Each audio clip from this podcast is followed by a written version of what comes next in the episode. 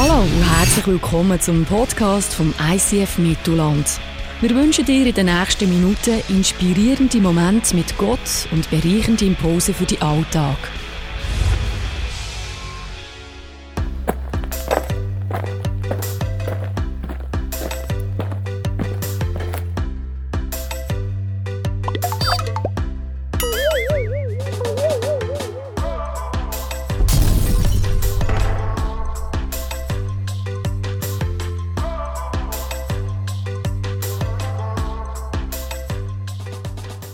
Mein Wunsch ist es, einen Lebensstil zu leben, bei dem mein Kopf im Himmel ist und meine Füße auf der Erde. Eine Landebahn zu schaffen für Gottes Gegenwart. Ich heiße Matthias Kuhn, die meisten sagen mir Kuno. Ich liebe meine Frau und Kinder, meine Freunde und Sport. All dies bewegt sich um die Beziehung zu meinem Vater im Himmel. Wie kann ich Menschen dazu anstecken, Jesus begeistert zu leben? Vor ein paar Jahren haben wir das Aussendungshaus gegründet. Im Aussendungshaus ist es unsere Leidenschaft, Menschen in ihrer Beziehung zu unserem himmlischen Vater in einem Intensivjahr zu unterstützen und sie für ein abenteuerliches Leben mit unserem Gott auszurüsten. Es ist eine unbeschreibliche Freude, mit den verschiedensten Persönlichkeiten während 11 Monaten Gemeindebau, Evangelisation und Jüngerschaft zu leben und nicht nur darüber zu reden. Heute darf ich das G-Movement leiten, eine Bewegung von Pioniergemeinden in Europa. Eine tolle Familie, die Jesus nachfolgt. Meine Familie.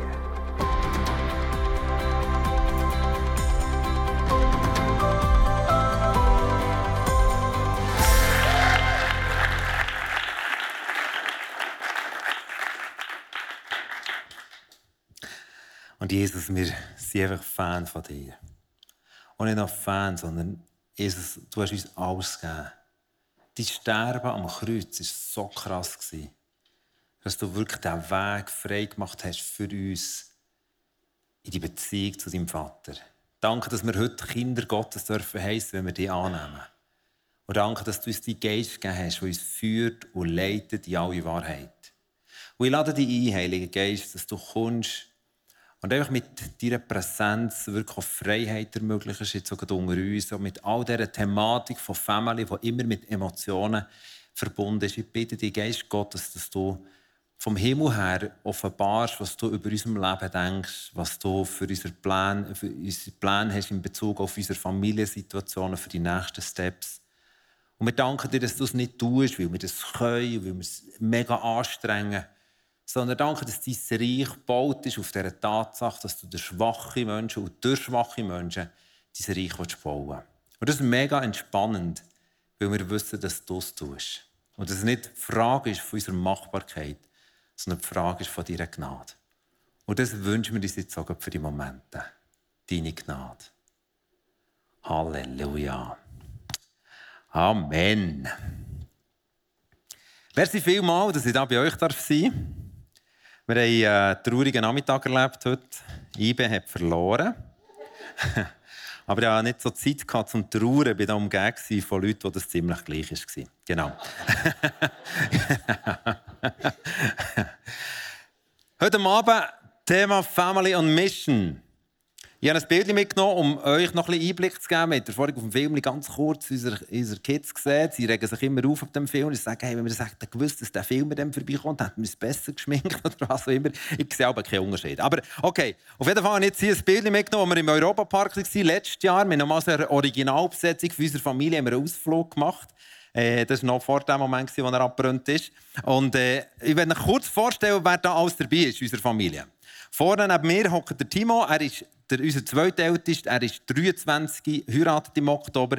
Und uns verbindet sehr wirklich die Leidenschaft für den Sport.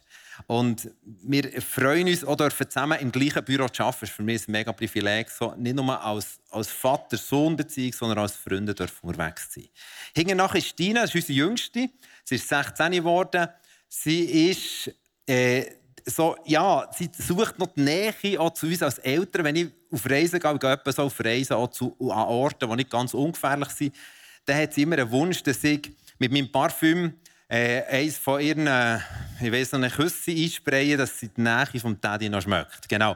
So, und ich liebe das noch, dass sie das mit 16 noch macht. Wenn sie weiss, dass ich euch das erzähle, gibt es Hauen daheim. Also kein Wort. Okay, hinten dran ist Susanne, aber daneben dran ist meine Frau.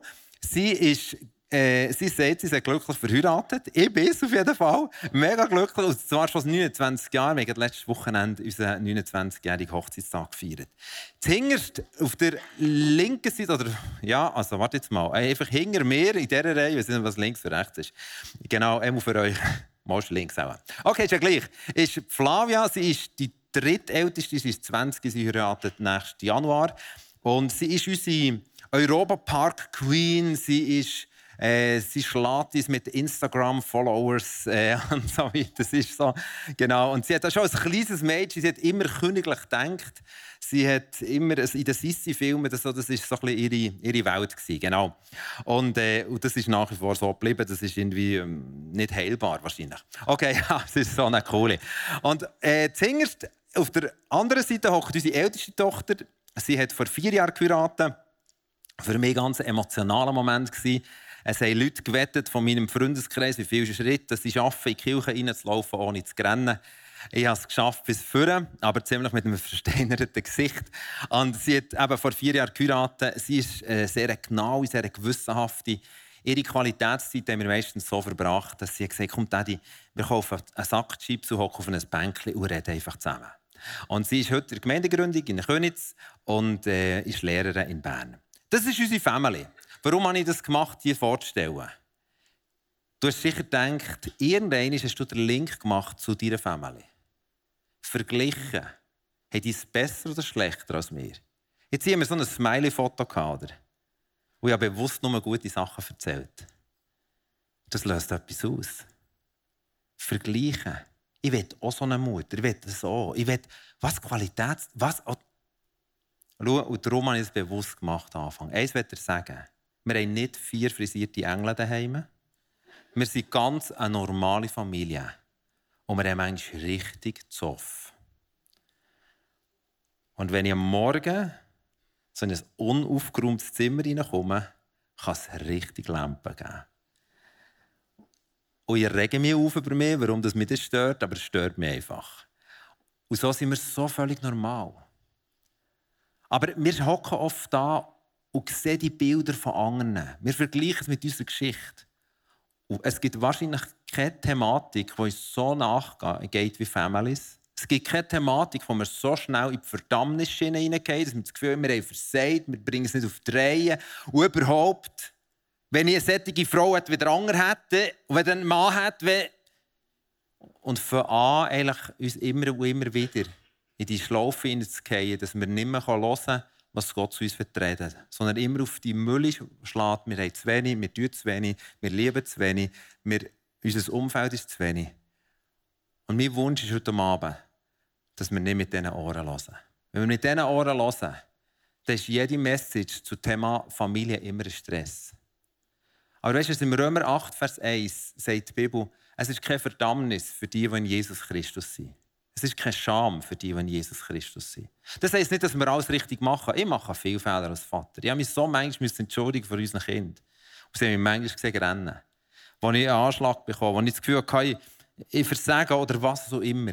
Als ich emotional nicht richtig gehandelt habe. Als ich hässig geworden bin. Aber weisst du, es geht nicht darum, dass die Bibel sagt, das ist alles kein Problem. Du bist super. Es geht nicht um das, sondern dass die Bibel davon ausgeht, sagt, durch Jesus haben wir eine Ebene gefunden, weil er ist gekommen, dass wir auch über heikle Themen reden können, ohne dass wir unter Verdammnis kommen. Immer zu wenig, weil er füllt immer alles. Er ist das, was mich auffüllt. Und darum ist es mir so wichtig, dass wir nicht in dieser Haltung da hocken, über Family vergleichen und denken, so wette, so könnte, ja, dann wäre es. sondern dass wir da hocken und sagen, wow, Jesus, was hast du für mich? Weil Family ist so ein Geschenk. Es ist so ein Geschenk, das Gott gemacht hat. Ich habe eine einfache Skizze, die habe ich schon heute Morgen versucht zu malen. Und heute Abend versuche ich mehr eine Message zu bringen über die Thematik Familie aus der Sicht von jungen Leuten. Heute Morgen habe ich mehr aus der Sicht von Eltern geredet. Und die Message könnt ihr auch hören, beide, über Eltern oder über Junge. Aber diese Skizze werde ich bei beiden Orten bringen. Und darum die einfache Skizze, dass eigentlich am Anfang der Schöpfung der Vater, der Sohn und der Heilige Geist als Traumfamily sich einen Plan ausgeheckt haben. Sie haben gesagt, im 1. Mose 1,26, «Lass uns, wir zusammen, Menschen machen in unserem Bild.» Also Gott sagt, wir wollen das, was wir sind, wollen wir abbilden und wollen, dass Menschen die Form, die wir hier leben, repräsentieren auf dieser Welt. Das ist der Grund, warum Gott nicht 3000 Menschen miteinander geschaffen hat. Wäre einfacher gewesen, wäre schneller gegangen, oder? Die Erde zu füllen, wäre viel effizienter gewesen. Er hätte es machen können, bei den Tieren hat er es gemacht. Bei den Menschen hat er etwas anderes gemacht. Er hat ein einfaches Ehepaar geschaffen, der Adam und die Eva. Und er hat ihnen einen Auftrag gegeben und gesagt, ich will, dass durch euer Leben, durch eure Familie, die ihr mir repräsentiert auf dieser Welt. Und ich will, dass ihr euch vermehrt und die Erde füllt. Ich sage immer so, zum Glück haben die nicht gewusst, wie gross die Erde ist. Hey, weißt du, die hatten das Burnout auf jeden Fall garantiert gehabt. Aber Gott hat ihnen gesagt, ich will, dass ihr mir repräsentiert und füllt und damit die Welt eigentlich mehr zugänglich macht. Leider ist das Projekt mit ihnen zwei nicht gelungen. Und dann ist das Nächste gekommen. Sintflut. Und was hat Gott gemacht? Er hat eine Familie wieder genommen. Eine Familie, von der Vater, Mutter mit drei Söhnen und ihren Töchtern, der Noah und, wer weiss den Namen von Noah? Weiss es hier niemand? He? Zu viel Nebel oder? Anne-Käthi. Nein, wir wissen es nicht. Okay, gut. Also, Fakt ist, er hat wieder eine Family genommen und die Familie hat das wieder auf multiplizieren. Und ihnen hat er wieder den gleichen Auftrag gegeben. Ihr repräsentiert mich und er hat den Auftrag, das bis ans Ende der Erde zu tragen. Als er sein Volk gegründet hat, das Kapitel später, im 1. Mose 12, hat er zwei Personen erwählt, Abraham und Sarah, als er Israel hat gegründet hat, und gesagt, mit euch werde ich ein ganzes Volk gründen und multiplizieren. In dem Moment, wo er nicht das hat, noch gar keine Kinder hatte. Er hat eine Sicht gehabt, gesagt, ich will uns repräsentieren durch euch. Wo Jesus auf die Welt kam, wo ist er geboren? Ihre Familie. Maria und Josef. Und zwar noch so eine spezielle Familie, die noch gar keine Familie war. Da hinein hat Gott seinen Sohn geschickt, wieder mit dem Wunsch, dass das der Ort wird, wo multipliziert wird. Jetzt, warum mache ich die Zeichnung? Ich glaube, dass Familien entscheidend sind, für den Gott zu repräsentieren auf dieser Welt. Aber wir haben ein grosses Problem oder eine grosse Herausforderung. Gott will sich durch Familie zeigen, wie er wirklich ist. Familie ist ein Gefäß, das von ihm geschaffen wurde, um dieser Welt etwas zugänglich zu machen. Aber in dieser Familie haben wir immer wieder Teile, die uns überfordern. Familie überfordert uns. Und zwar jeder hier innen. Ich habe noch nie den Tag gehabt, wie heute der Tag ist, wo meine Kinder so alt waren, wie sie heute alt sind, und noch nie Situationen erlebt, wie sie vielleicht heute erleben. Verstehst du? Familie erfindet das Leben jeden Tag neu. Das überfordert uns. Es überfordert uns eigentlich, mit Menschen unterwegs zu sein, die sich verändern können. Und weil uns das überfordert, hat jede Firma ein System. Wenn etwas überfordert und langsam dazu herführt, dass wir Angst haben, es könnte zu Boden gehen, dann fängt jede Firma etwas an zu machen. Sie fängt Teile an zu outsourcen. Das heisst, ganze Abteilungen, man sucht man eine Lösung, denkt man, wo könnte jemand uns helfen? Wir sind ein System, das uns überfordert, langsam rote Zahlen. Und jede Familie schreibt ein Stück rote Zahlen. Und weisst du, was wir als erstes auslagern aus der Familie? Das geistliche Leben. Weil das überfordert uns am meisten. Und wir haben ein gutes Angebot, das uns das geistliche Leben von unseren Kindern sicherstellen würde, nämlich die Gemeinde.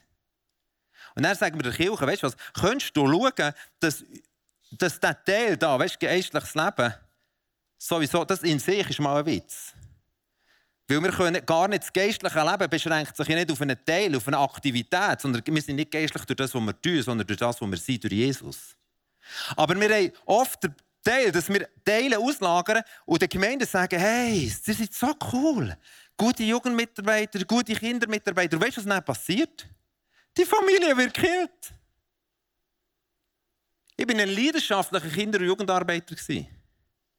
Bis Gott mir gesagt hat, hör auf. Hör einfach auf, die Eltern länger zu entmündigen. Familie zu beschränken. Und was passiert, wenn wir Outsourcing machen? Ich habe eine Folie dazu, die das offenbart.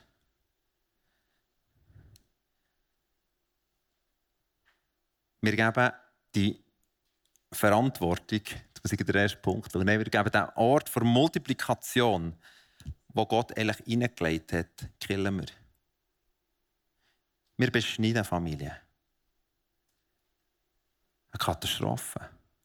In der Familie ist echt der beste Ort, dass Jüngerschaft passiert. Weißt, Jüngerschaft ist eine Verbindung zwischen Leben und Lehre. In jeder Familie findet Leben statt. Das ist schon mal garantiert. Aber wenn wir das geistliche Leben sagen, ganz praktisch, wenn wir nicht zusammen beten, nicht zusammen Bibel lesen, nicht zusammen, dann outsourcen wir das. Und wir killen damit Multiplikation. Die Kraft von Familie ist gekillt. Wir haben ein gutes Programm. Die Kirche funktioniert. Aber weißt du, wo die Kirche eigentlich gemessen werden kann, ist in den einzelnen Familien. Mich interessiert nicht, wie eine Celebration abgeht. Das ist nicht der Ort, wo man messen kann, wie fit eine Kirche ist, sondern der Ort, wie du daheim mit deinen Eltern umgehst. Das ist der Ort, wo man es messen kann. Und das wird Gott so von Herzen wiedergeben. Und wenn wir das outsourcen, weißt du, was passiert? Dann passiert ein dualistischer Lebensstil. Ich sehe, dass so viele Jugendliche haben einen dualistischen Lebensstil, weil das christliche Leben eigentlich outsourced ist und auf die kirchliche Aktivität beschränkt ist. Am Sonntagmorgen happy clappy mit der dicken Bibel unter dem Arm. Natürlich heute nicht mehr, heute geht mit dem iPhone. Aber so, dann machen wir einen auf fromm. Und dann sieht man Familien. Und ich habe mit Jungen geredet, die gesagt, ich höre meinen Vater daheim nie beten, aber der Kirche habe ich nicht immer gehört beten. Weißt du, es gibt einen dualistischen Lebensstil. Weißt du, was das heisst? Du lebst in zwei Welten. Hier bist du fromm, hier bist du nicht fromm. Oder? Der Teil ist ausgelagert, der Kirche bist fromm, daheim nicht mehr. Das ist echt übel. Dann bist du anders in Stiftung, du bist anders im Sportclub.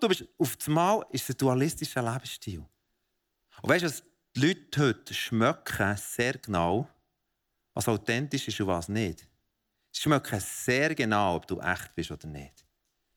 Und es fängt in der Familie an. Und ich glaube, dass Gott etwas Neues machen will. Nämlich, er will die Qualität von Leben mit Jesus zurück in die Familie. Ich kann noch kurz meine Geschichte erzählen.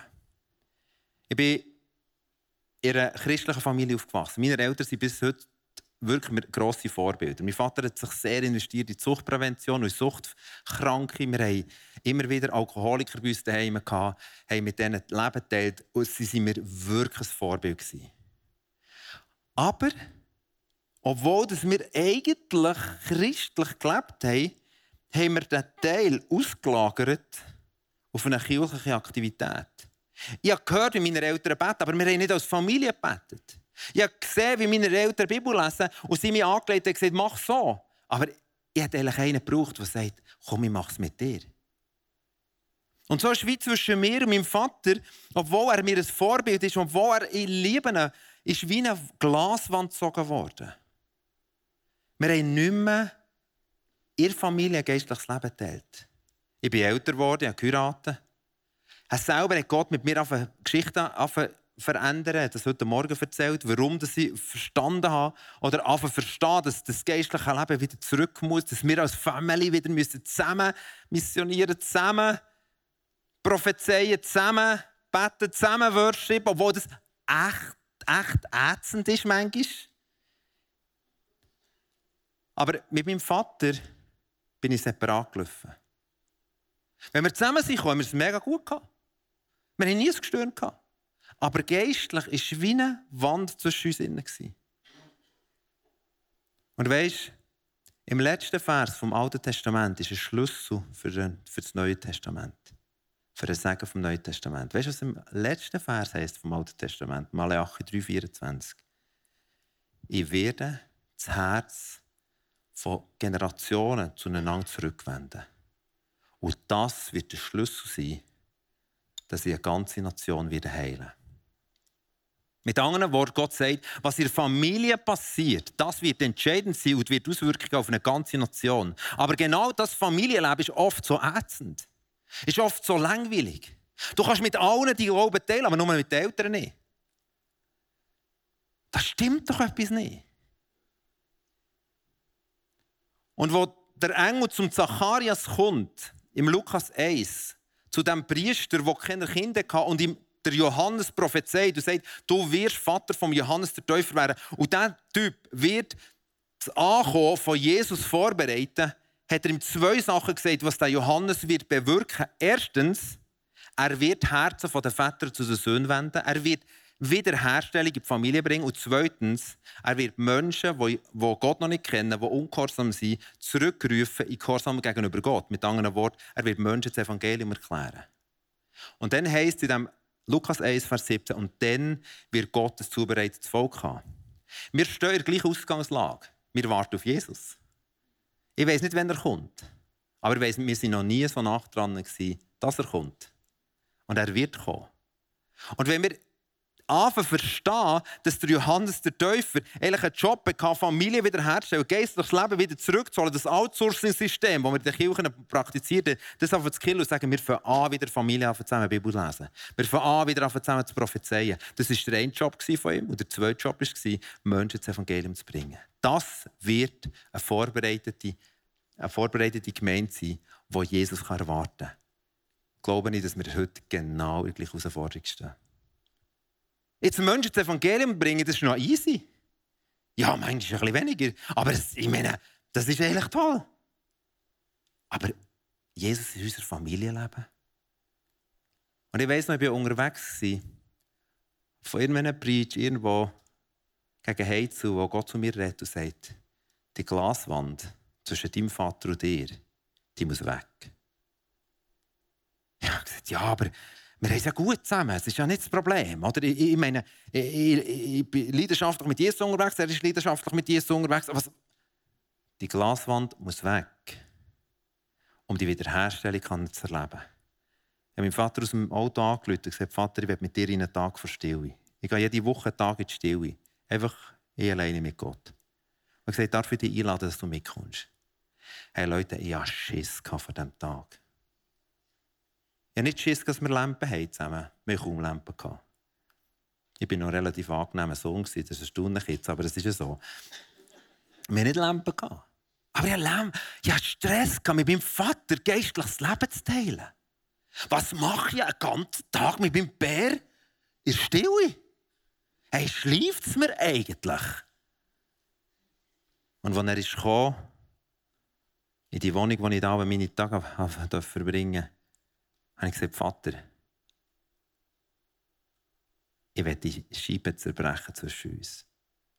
Ich sehe dich sehr klar und du siehst mich klar. Und wir schätzen uns gegenseitig. Aber unser Herz haben wir nicht geteilt. Und unser Herz können wir nur teilen, wenn wir nicht das Tiefste teilen, aber unserem Herz ist nämlich Jesus. Und ich will mit dir den Tag verbringen. Und ich will dir sagen, es tut mir leid, dass ich mein Herz nicht geteilt habe mit dir. Ich weiss nicht, wann es hineinkam. Ich weiss nicht, wer uns fehl geleitet hat. Aber ich habe dieser humanistischen Logik geglaubt, dass ich unabhängig von meinen Eltern mich gesund entwickeln kann. Das ist nicht wahr. Gott hat eine Sicht, dass du gesund dich entwickeln kannst. In einer gesunden Beziehung mit deinen Eltern.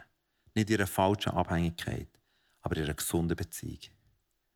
Und wir zusammen sind wir auf die Knie gegangen, haben uns gegenseitig um Vergebung gebeten. Und weißt du, was an diesem Abend ist passiert? Als ich heimgefahren mit dem Velo, ich hatte eine Freude in meinem Ranzen, wie noch nie vorher. Und weißt du, was ich vor allem gespürt habe? Ich bin nicht mehr alleine. Ich habe eine wirklich harmonische Beziehung mit meiner Frau. Meine Frau ist mein bester Freund. Wir haben kein Geheimnis. Aber dann habe ich das erlebt, was Johannes 12,24 heisst, was heisst, wenn das Samenkorn stirbt, dann bringt es viel Frucht. Und wenn es nicht stirbt, dann bleibt es alleine. Mein Samenkorn ist gestorben. Als ich meinem Vater gesagt habe, ich will mit dir mein Leben, und nicht nur mein Leben, sondern das Innerste von meinem Leben teilen. Warum ist das einzige Gebot, oder das erste Gebot mit einer Verheißung, ist das Gebot Ehr, Vater und Mutter. Es ist der Schlüssel von Qualität in unserem Leben. Und Gott wird genau das schenken. Schau, wo tust du Fieber messen, wenn du Fieber hast? Entweder unter der Achsel, da was am meisten schwitzt ist, oder das, was am meisten stinkt. Und genau so, glaube ich, messen wir unsere Qualität von unserer Beziehung genau dort, was am meisten schwitzt und am meisten stinkt. In der Familie. Es schwitzt nie so mehr. Also wirklich, es hat mich noch nie so etwas aufgeregt wie Familie. Es hat mich noch nie so etwas begeistert wie Familie. Meine Kinder, die wissen, wie meine Füße stinken. Ich finde es gar nicht so schlimm. Sie finden es eine Katastrophe. Aber verstehst du, dort wird Leben gemessen. Wo der Paulus davon erzählt, wie er Menschen aussucht, die in der Gemeinde Verantwortung wahrnehmen, sagt er im 1. Timotheus 3, sagt er, das sind Menschen, die gelernt haben, in ihrer Familie Verantwortung wahrzunehmen. Und weisst, und das ist die Botschaft für dich als vielleicht junge Person hin. Und heute Morgen vor allem nicht die Eltern angesprochen habe. Hey, ich glaube, es ist Zeit. Es ist Zeit, dass wir es nicht mehr trennen lassen. Mein Traum ist, dass meine Decke der Boden ist für die nächste Generation. Dass meine Kinder auf dem aufbauen dürfen, was ich habe. Weißt du, was es braucht dafür? Ein Wenden von Herz. Und in dir kommt viele Fragen zu sagen, aber mein Vater, ja, aber hört doch auf. Nein, aber nicht mit meinem Bär, oder? Hey, dein Vater ist berufen worden, dein Vater zu sein. Und die Mutter ist berufen worden, die Mutter zu sein. Es ist von Gott verordnet. Egal wie mühsam und wie viel Mundgeruch sie haben, es ist von Gott verordnet. Und es ist ein Plan von Gott hinter dem. Und schau, der Salomo, der reichste König, hatte einen Vater gehabt, der ein grosses Werk vollbringen wollte, auch den Tempel bauen. Und wir lesen im 1. Chronik 22, dass ihm das leider verwehrt ist geblieben. Und dann hat der David als Vater hat sich etwas gesagt. Er hat gesagt, ich werde jetzt alle Schätze sammeln, die ich irgendwo möglich habe, um das meinem Sohn zu überreichen, damit der eine gute Ausgangslage hat. Und weißt du, wie viel das er gesammelt hat? Es heisst dort im Vers 14, heisst, der David hat 100'000 Talente Gold. Ein Talent ist 35 Kilo. Wenn ich richtig gelesen habe, wären das 3.500.000 Kilo Gold. Und 1 Million Talent Silber, das wären 35 Millionen Kilo Silber, hat der Vater gesammelt, um das seinem Sohn zu geben. Und ich finde das so ein schönes Bild. Ich glaube, bei deinen Eltern liegen so viele Schätze. Geistliche Schätze, egal ob sie jetzt mit dem Jesus so leidenschaftlich unterwegs sind wie du oder noch gar nicht. Ich glaube, dass Gott Eltern eingesetzt hat, für unser Leben zu segnen, ob sie die Eltern das schon sehen oder nicht. Und ich glaube, du machst es wirklich richtig, wenn du die, wie viel habe ich jetzt gesagt, 3.500.000 Kilo Talent, nein, Kilo Gold, der gehst du abholen. Wie blöd wäre der Salomo gewesen, wenn er gesagt hätte, weisst du was, hey, schön, Daddy, aber ich fange selber an. Es wäre nichts als stolz gewesen. Es hat ein Herz gebraucht, vom Salomo sich gewendet hat zu seinem Vater, damit er den Reichtum, was sein Vater hatte, auf sein Leben können haben. Das war die Ausgangslage, warum er zum reichsten Menschen geworden ist. Schau, ich glaube, dass es entscheidend ist, dass wir eine Wiederherstellung nicht nur erwünschen, sondern dass wir für das kämpfen. Weil Gott will Family und Mission. Was heisst das praktisch? Ich kann dir nicht sagen, was das für dich genau praktisch heisst. Ich kann dir nur ein paar Gedankenanstöße geben. Praktisch könnte es heissen, dass du anfängst, deine Eltern zu ehren, dass du anfängst, zurückzugehen zu deinen Eltern und zu sagen, Vater, wenn wir nicht mal zusammen beten, wenn er mit Jesus unterwegs ist als Mutter, dass du deine Bibel mal vornimmst. Sagst, könnten wir nicht mal zusammen die Bibel lesen? Hey, komm, wir fangen doch an, für unseren Nachbarn zu beten. Dass du Zeit verbringst mit ihnen. Und ich sage dir eins. Das spreche ich jetzt als gleich 50-jähriger Mann. Die ältere Generation ist verunsichert im Umgang mit der jüngeren Generation. Die ältere Generation würde sich nicht aufdrängen. Weil wir haben es lästig gefunden, wenn unsere Eltern mit uns jung unterwegs waren. Und wir haben das Gefühl, wir sagen euch lästig. Wenn ich mich an ein Jugendevent begebe, und das begebe ich mir sehr viel, als Referent, aber auch sonst, ist das für mich ein Stück Überwindung. Weil du denkst innerlich, die finden dich nicht cool. Die finden dich doch zu alt.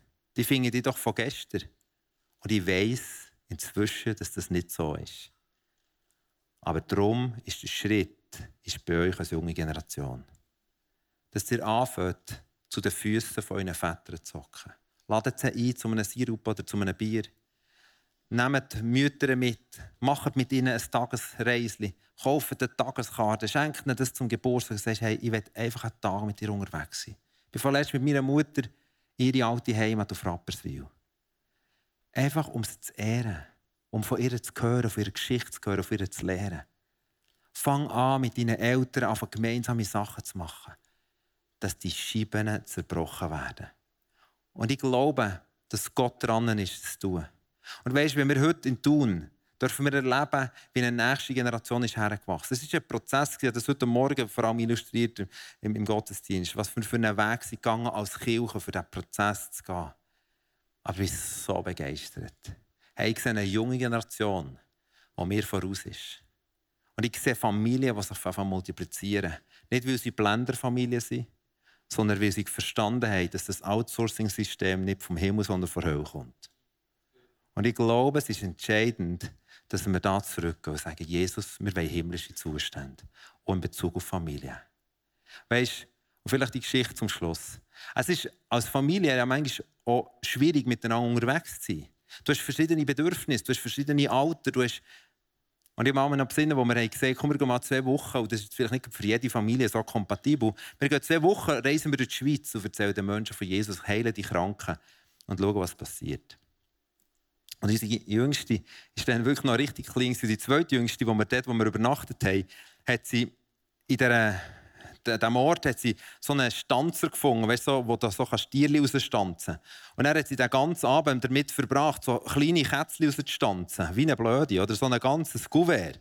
Und dann hat sie die Kätzchen, und wir dachten, hey, du kommst noch Sehnenscheidentzündung, wenn es so weitergeht. Oder? Aber sie hat auf jeden Fall tonnenweise von diesen Kätzchen rausgestampft. Und am nächsten Tag haben wir gesagt, jetzt gehen wir auf die Straße und gehen den Menschen von Jesus erzählen. Komm, wir hören, was will Gott tun, dass wir als Familie dürfen Menschen das Licht von Jesus bringen. Und dann sagt die zweitjüngste, Gott sagt mir, ich soll den Leuten die Kätzchen verschenken. Hey, die 2 Eltern haben sich schon fremd geschämt, nur beim Gedanken, dass das passieren könnte. Und ich habe gesagt, Flavio, du lässt das Gouverneur daheim ein bisschen gut. Das ist wirklich, das ist völlig nicht, also das ist total nicht angebracht. Wir gehen anders, wir hören prophetisch, also was auch immer. Ich bin dankbar, dass ich dann nicht gehorsam war. Es hat andere Situationen gegeben, wo ich weniger dankbar war. Aber sie war dann nicht gehorsam und hat das Gouverneur mitgenommen. Wir stehen kurz vor Mittag in einem kleinen Dorf, versuchen Menschen zum Evangelium zu bringen und fragen uns, wo könnten wir echt in ein Haus hineinkommen, es ist kein Mensch mehr unterwegs. Und dann kommt endlich eine Frau und wir fragen die, hey, gute Frau, wo gibt es eine kranke Person in diesem Dorf, damit wir her dürfen gehen und die dürfen im Namen von Jesus heilen. Und ich darf etwas erzählen und in diesem Moment macht es zack, unsere Flavia kommt vorne. Was zückt sie? Das Kuvert. Nimmt die Kätzchen, steht vor die Frau her und sagt, ich habe ein Geschenk. Und die Frau öffnet ihre Hand und sie legt das Geschenk in ihre Hand. Und wir alle zusammen haben uns geschämt. Die Frau schaut die Kätzchen an, schaut unsere Flavia und sagt, wow, hast du noch mehr von denen? Ich dachte, hey, ich muss Kindergärtner sein. So eine Sozialkompetenz, das gibt es ja gar nicht. Okay, sie sagt, ja natürlich, sie greift noch mal ins Kuvert, gibt noch mehr. Und auf einmal sagt sie, du weißt gar nicht, was du machst mit mir. Und ich dachte, ja, das weiss ich wirklich nicht. Und sie sagt, vor ein paar Wochen ist mein Mann gestorben. Meine Katze ist das einzige Lebewesen, mit dem ich noch Kontakt habe. Und du kommst und schenkst mir Kätzchen. Kommen zu mir rein. Wir sind dort drinnen gehockt, in dieser dunklen, feisteren Stube. Sie erzählt ihr Leben, wir erzählen von Jesus. Und wir als Familie haben ihr dort erzählt, was Jesus ist, wer er das Beste ist, dass er sich heilen in ihrem Herzen. Und zum Schluss sage ich so zu Flavia: Flavia, könntest du für sie beten? Flavia schaut mich an und sagt: Warum, was hat sie? Ich dachte, nein. Du wirst lieber alleine gehen. Sie sagt, ja, sie hat eine kurze Zusammenfassung. Sie steht auf, ist zu dieser Frau hergegangen, hat dieser Frau die Hand aufgelegt. Und ich habe noch nie so ein vollmächtiges Gebet von meiner Tochter gehört. Sie hat die Traurigkeit gebrochen und hat den Himmel hergebetet. Und in diesem Moment ist Jesus hineingekommen. In das Herz und in das Leben dieser Frau. Die Family sieht so unattraktiv aus. Es ist so eine Power. Und ich werde die letzte Folie noch einblenden. Und wir sind noch 30 Sekunden. Ich weiss, ich bin immer so knapp in der Zeit. Ich werde mit dieser Folie schließen und dich herausfordern. Was hat Gott jetzt geredet? Wie setzt du das um? Wer hilft dir dabei? Und wem erzählst du es weiter? Kannst du dir 30 Sekunden Zeit nehmen? Und vielleicht bist du da und sagst, hey, ich kenne den Jesus gar nicht von dem, was er da erzählt. Dann könnte es sein, dass du am Abend hier an bist, wo Jesus sagt, was dein Schritt ist, dass du mir fast vertrauen kannst, dass ich dein Schöpfer bin und dass mein Sohn Jesus zwischen dir ist gekommen. Und Jesus hat am Schluss vor der Bergpredigt gesagt, wer nur hört und nicht tut, der ist wie ein Mann und eine Frau, die auf Sand baut. Ich glaube, Gott will nicht, dass wir auf Sand bauen. Darum fragt er die Fragen. 30 Sekunden.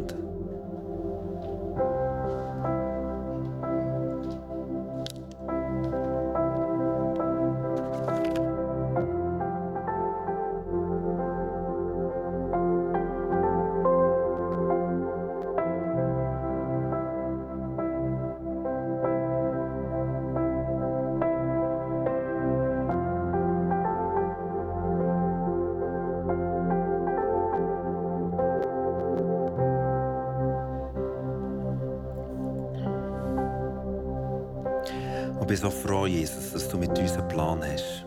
Jedes von hier hat irgendeine Familiengeschichte. Vielleicht völlig eine belastende. Vielleicht immer der Wunsch nach Familie, und es ist nicht passiert. Aber ich weiss, dass du in jeder Geschichte, ob sie so verdreckt, verdreht oder kaputt ist, oder ob sie so schön und kitschig ist, dass du mit jedem von uns einen Weg gehen willst, damit wir als Familien dich repräsentieren können. Und ich bitte dich heute Abend einfach um Heilung. Von Herzen, die wehtun, weil sie das sich gewünscht haben. Aber die vielleicht ihre Eltern sich geschämt haben, zurückgezogen haben. Ich bete wirklich für eine Wiederherstellung. Ich bete für Familien, wo du Jesus das Zentrum und der Boden bist. Und wir haben links und rechts gibt es hier ein Abendmahlstisch. Das Abendmahl ist ein Ausdruck, dass Jesus gesagt hat, alles, was mir gehört, schenke ich euch. Das ist ein Bund. Das ist die höchste Form von Beziehungsebene. Und mit dem Abendmahl können wir das Stück Brot nehmen und den Traubensaft nehmen und damit festmachen und sagen, alles, was Jesus gehört, gehört mir. Wir haben viele Unmöglichkeiten in unserem Leben. Auch gerade, was Familie anbelangt, das überfordert uns. Das ist völlig klar. Jedes hat jeden. Aber dann Jesus anzunehmen und sagen, Jesus, der Gedanke, den du vorhin hattest, dass mein Vater so anrufen, ihm heute Abend noch WhatsApp schicken oder was auch immer. Ich kann das selber nicht, aber du bist der nicht nur das Wollen, sondern das Vollbringen gibt. Und ich werde hier an diesem Tisch vom Abendmahl wie etwas festmachen und sagen, Jesus, ich brauche dich. Ich brauche dich. Ich brauche deine Stärke, deine Kraft.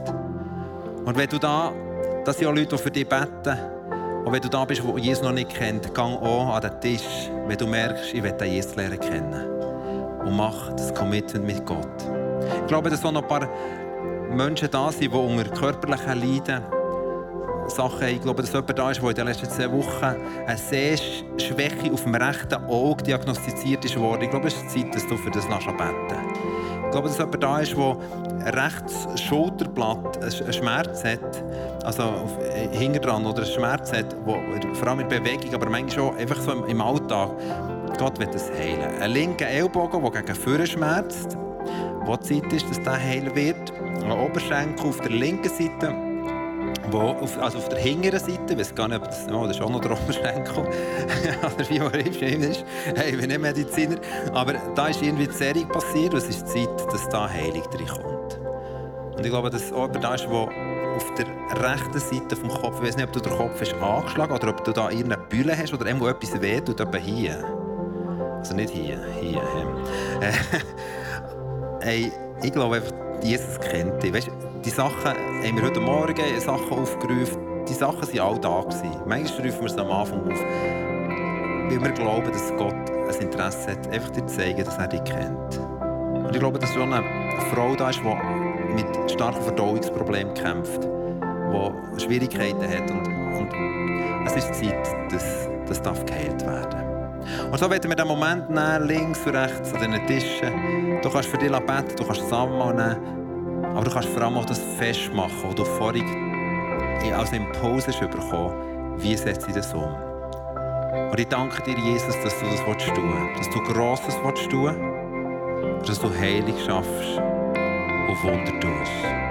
Wir lieben dich, wir lieben dein Reich, wir freuen uns, dass Family und Mission nicht das Thema ist, sondern eine Bewegung wird. Im Namen Jesu. Amen.